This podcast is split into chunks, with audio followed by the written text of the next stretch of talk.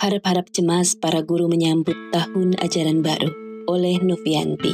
Dalam rapat kerja tahun 2020 bersama Komisi 10 DPR RI, Menteri Pendidikan Kebudayaan Nadiem Makarim mengatakan akan ada perubahan kurikulum di tahun 2021.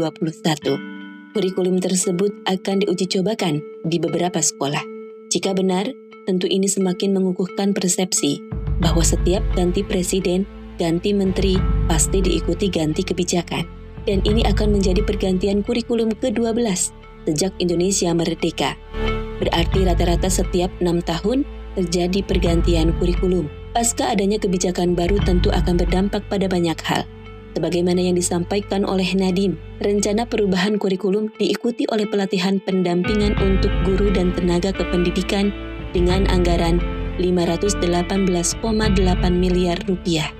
Selain itu 137,8 miliar rupiah untuk pengembangan kurikulum, 346,9 miliar rupiah untuk implementasi kurikulum di sekolah dan daerah, 358,2 miliar rupiah untuk akreditasi, serta 120,2 miliar rupiah untuk pendampingan pemerintah daerah. Perubahan kurikulum hanya menjadi pemborosan jika tidak berhasil menyelesaikan problematika pendidikan yang ada. Karena itu, kritik saran dari berbagai kalangan terkait rencana perubahan kurikulum sudah banyak dilontarkan. Pengamat pendidikan dari Universitas Negeri Jakarta, Rahmat Hidayat menilai wacana penerapan kurikulum baru tidak tepat. Masih banyak masalah substansial lain yang lebih penting untuk diselesaikan. Penerapan kurikulum baru perlu waktu yang panjang apalagi di Indonesia yang merupakan negara kepulauan. Pemerataan akses, kesiapan SDM para guru, dukungan sarana prasarana menjadi isu yang penting diperhatikan sebelum memperlakukan kurikulum baru. Berkaca pada kurikulum 2013 yang membutuhkan waktu bertahun-tahun sampai diterapkan di seluruh daerah. Banyak sekolah yang baru mulai menerapkan di tahun 2019 dan 2020. Wajar jika sejumlah guru khawatir baru saja belajar menerapkan kurikulum sebelumnya, sudah dihadapkan pada rencana kurikulum baru. Karena itu sejumlah pihak menilai rencana ini terlalu terburu-buru. Mau mengubah kurikulum, padahal evaluasi terhadap penerapan kurikulum sebelumnya secara optimal dan menyeluruh tidak dilakukan.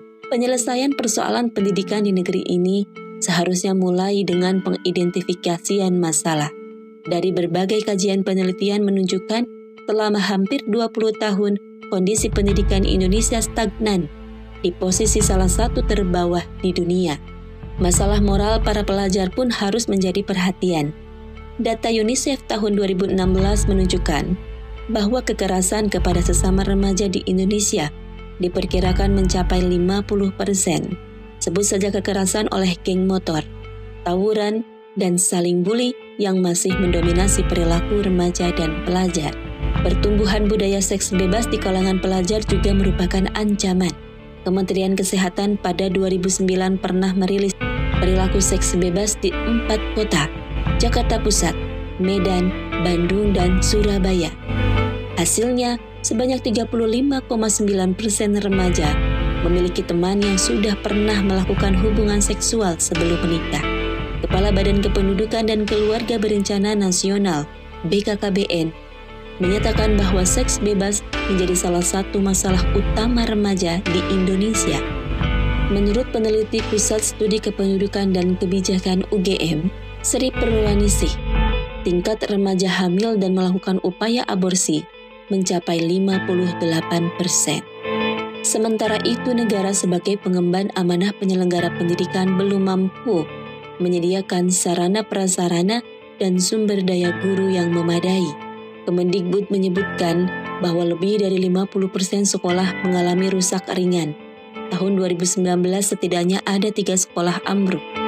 Sedangkan terkait sumber daya guru yang memadai, tahun 2019, data Kemendikbud menunjukkan skor uji kompetensi atau UKG rata-rata pada angka 57 dari 100. Artinya kompetensi guru saat mengajar tidak menggembirakan sulit berharap melahirkan peserta didik berkualitas dari guru yang belum memiliki kompetensi memadai.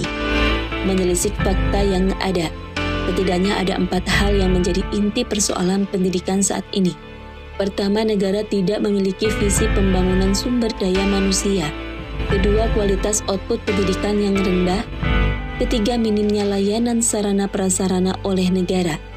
Keempat, kualitas SDM tenaga pendidik yang rendah. Islam memandang tujuan pendidikan adalah melahirkan manusia yang menjalankan peran sebagai khalifah di muka bumi, membangun dan memajukan peradaban Islam. Akidah menjadi dasar dari setiap materi di semua jenjang pendidikan. Agama adalah ruh pendidikan. Proyek masa depan ini didukung secara penuh oleh penguasa sebab dalam Islam berkedudukan sebagai pelayan rakyat. Rasulullah Shallallahu Alaihi Wasallam bersabda, imam atau khalifah adalah roin, pengurus rakyat, dan ia bertanggung jawab atas pengurusan rakyatnya.